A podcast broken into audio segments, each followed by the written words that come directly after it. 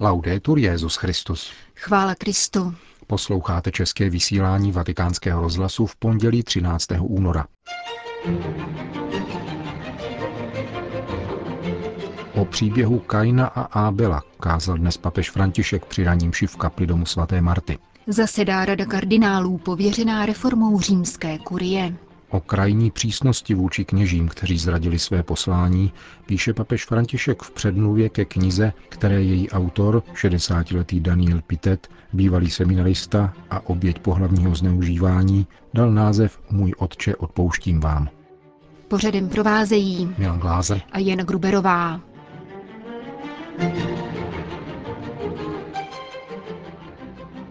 Zprávy vatikánského rozhlasu. Vatikán. Rozpad rodin i národů začíná drobnými nevraživostmi a závistmi. Je proto nutné hned na počátku odstranit zášť, která ničí bratrství.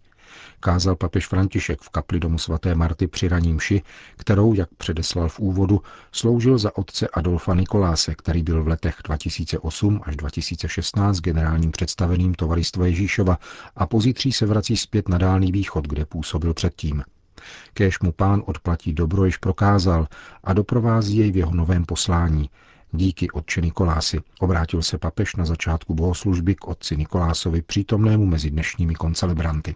Jádrem papežovy homilie bylo první čtení z knihy Geneze, jež mluví o Kainovi a Ábelovi. V tomto textu Bible, upozornil svatý otec, se poprvé vyskytuje slovo bratr. Je to příběh bratrství, které mělo vyrůst a být krásné, ale bylo zmařeno a vše začalo drobnou žádlivostí. Kain se rozhněval, protože Bůh neschlédl na jeho oběť a tuto zášť v sobě začal živit. Mohl ji ovládnout, ale neučinil tak.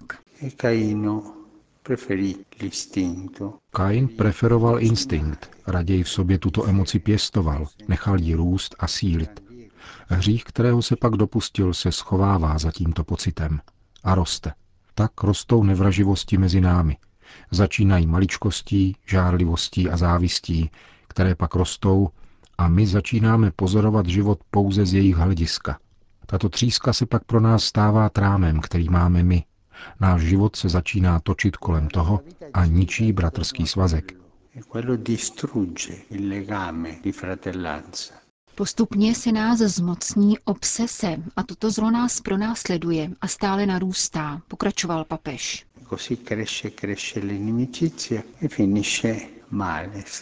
Tato nevraživost roste a končí špatně. Vždycky. Zaujmu od svého bratra odstup, takže už není bratrem, níbrž nepřítelem, který musí být zničen, vyhnán. Tak se ničí lidé. Nevraživost ničí rodiny, národy, všechno užíráním a stálou obsesí, jako se stalo Kainovi, který nakonec svého bratra odstranil. Přestal být bratrem. Řekl si, jsem jenom já, není bratrství, jsem jenom já. To, co se stalo na počátku, nastává jako možnost u nás všech. Tento proces je třeba utnout hned z počátku, při první zahořklosti jej stopnout. Zahořklost není křesťanská. Bolest ano, hořkost nikoli. Zášť není křesťanská. Bolest ano, zášť nikoli.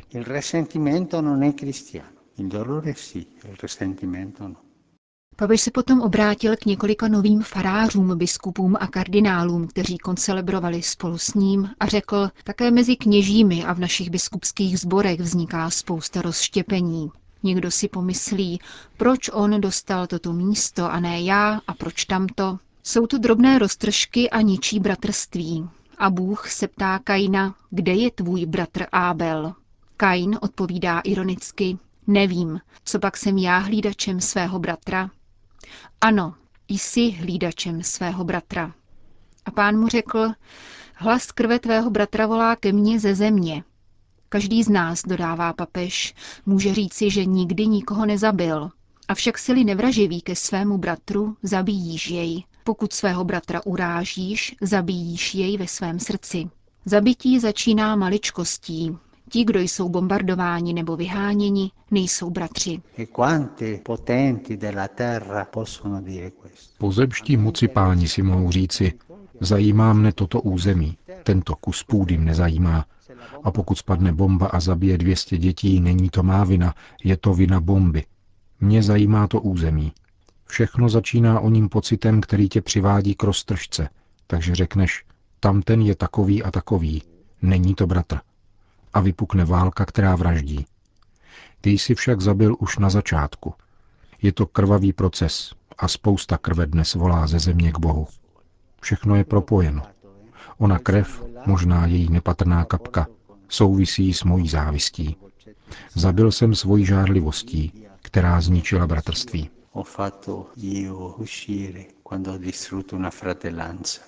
Pán prosil v závěru papež, ať nám dnes pomůže zopakovat si jeho otázku, kde je tvůj bratr, Ať nám pomůže pomyslet na ty, které ničíme svým jazykem a na ty, s nimiž je ve světě zacházeno jako s věcmi a nikoli bratry, protože důležitější je kus země než svazek bratrství. Končil papež František raní kázání v domě svaté Marty. Vatikán. Rada kardinálů, kterou papež František pověřil studiem reformy římské kurie, se dnes dopoledne sešla k 18. zasedání. Kardinál Maradiaga jako její koordinátor v úvodu jednání jménem všech přítomných pozdravil svatého otce a poděkoval mu za vánoční promluvu k římské kurii, která byla rovněž povzbuzením pro práci rady. V souvislosti s událostmi posledních dní Rada kardinálů vyjádřila plnou podporu papežovu dílu, osobě a učení a vyslovila s nimi souhlas, čteme ve zvláštním tiskovém prohlášení, které dnes kardinálové vydali. Zasedání Rady kardinálů potrvá do středy 15. února a bude zakončeno briefingem o projednávaných tématech v tiskovém středisku svatého stolce. Jednání devítičlené kardinálské skupiny se v souladu se svými pracovními povinnostmi účastní rovněž papež František. Vatikán. Děkuji Danielovi, protože svým svědectvím boří hradbu ticha, která se snaží potlačit skandály a utrpení a vnáší světlo na stinná místa v životě církve. Píše papež František v předmluvě ke knize nazvané Můj otče, odpouštím vám. Jejíž italský překlad vychází v tomto týdnu. Autorem je dnes téměř 60-letý Daniel Pitet, bývalý seminarista a nyní knihovník ve švýcarském Friburgu, ženatý otec šesti dětí. Vypráví o tom, jak byl jako osmileté dítě vystaven opakovanému pohlavnímu zneužití ze strany švýcarského kapucína otce Joela Alaze. K udání přistoupil až po 20 letech, poté, co se dozvěděl o dalších podobných případech týkajících se téhož kněze, který byl v prosinci roku 2011 odsouzen ke dvouletému trestu s podmíněným odkladem na dva roky. Daniel Pitet založil združení nazvané Modlit se a svědčit a jak vypovídá název jeho knihy, nejenže nestratil víru, níbrž dokázal odpustit za utrpěné násilí. Před dvěma lety se ve Vatikánu setkal s papežem Františkem, kterému vyprávěl svůj příběh, který se pak římský biskup rozhodl opatřit následující předmluvou. Člověk, který se stal obětí pedofila, jen stěží vypráví, co zakusil a popisuje traumata, která přetrvávají i po dlouhých letech. Z toho důvodu je svědectví Daniela Piteta potřebné, cené a odvážné. Poznal jsem Daniela ve Vatikánu v roce 2015 u příležitosti roku zasvěceného života. Usiloval o rozšíření své knihy nazvané Milovat znamená dát vše, která zhromažďuje svědectví řeholnic a řeholníků, kněží a zasvěcených osob. Nikdy bych si nepředstavil, že tento nadšený člověk zapálený pro Krista byl zneužit knězem – a přesto mi právě o tomto vyprávěl a jeho svědectví mne hluboce zasáhlo. Opětovně jsem si uvědomil, jaké děsivé škody působí pohlavní zneužívání a jaká dlouhá a bolestná cesta pak čeká na jeho oběti. Těší mne, že si dnes lidé mohou přečíst jeho svědectví a zjistit, do jaké míry může zlo vstoupit do srdce služebníka církve.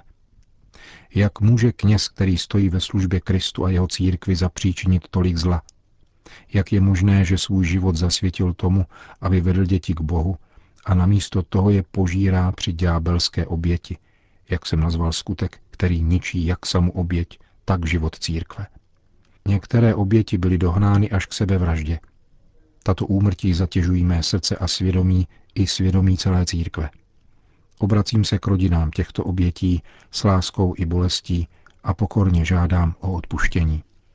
Jde o absolutní zrůdnost, hrůzný hřích, který stojí v radikálním protikladu vůči Kristovu učení. Ježíš užívá velice přísných slov na adresu všech lidí, kteří ubližují dětem. Kdo však jedno z těchto nepatrných, které ve mně věří, svede ke hříchu, pro toho by bylo lépe, aby mu byl pověšen na krk mlínský kámen a aby byl potopen hluboko do moře. Naše církev, jak jsem 4. června roku 2016 připomenul v apoštolském listě nazvaném jako milující matka, musí s výjimečnou láskou pečovat o nejslabší a bezbrané a chránit je. Prohlásili jsme, že je naší povinností uplatnit krajní přísnost vůči kněžím, kteří zrazují své poslání, a vůči hierarchii, biskupům či kardinálům, kteří by je chránili, jak už se to v minulosti stalo. Daniel Pitek se v neštěstí setkal také s jinou tváří církve a díky tomu nestratil naději v člověka a v Boha. Vypráví nám také o síle modlitby, které se nikdy nevzdal a která ho posilovala v nejtemnějších hodinách. Rozhodl se, že se po 44 letech setká s mužem, který ho týral a hluboce zranil na duši a že mu pohlédne do očí a podal mu ruku. Zraněné dítě je dnes mužem, který navzdory své slabosti stojí vzpřímeně na nohou. Velmi mne zasáhla jeho slova. Mnozí lidé nedokážou pochopit, že k němu necítím nenávist. Odpustil jsem a na onom odpuštění jsem vybudoval svůj život. Děkuji Danielovi, pokračuje papež František, protože svým svědectvím boří hradbu ticha, která se snaží potlačit skandály a utrpení a vnáší světlo do strašlivé, stinné zóny v životě církve.